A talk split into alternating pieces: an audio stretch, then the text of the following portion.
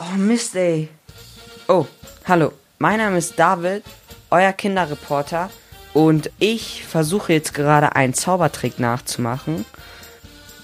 Und zwar schaue ich mir währenddessen ein Video an vom YouTube-Channel Kabuwazi. Und das Video heißt Kleine Zaubertricks. Und ich versuche jetzt mit diesem Zaubertrick meine Karriere zu starten. Denn mir ist wirklich langweilig während dieser Corona-Zeit. Und die Zirkusse, die sind ja nicht offen. Und deswegen glaube ich, so ein Zirkuszauberer ist wirklich cool. Also der hat coole Tricks auf Lager. Und ich will das auch üben. Und deswegen fange ich jetzt an zu üben. Also im Video ist ein Mann, der hat lange lockige schwarze Haare und der zeigt mir jetzt Zaubertricks. Also dazu nehme ich jetzt meine Münze.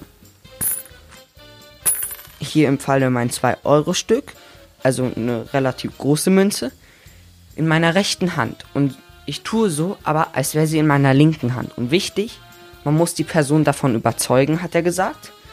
Und man muss die Hand währenddessen locker, nicht angespannt, gerade oder steif.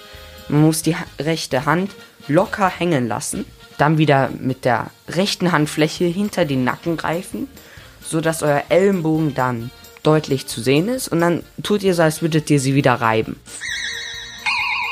Weil in dem Falle musst du das 2-Euro-Stück stark an den Nacken drücken, dass sie kleben bleibt. Bei mir ist es gerade schwer. Jetzt. So, und dann bei irgendeiner Person könnt ihr es machen, dass sie sagt, oh, guck mal, die Münze ist hinter deinem Ohr.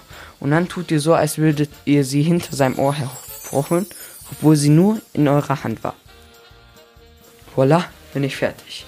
Ihr könnt mich ab jetzt den Maestro oder Meister der Zauberkunst nennen. Wuhu!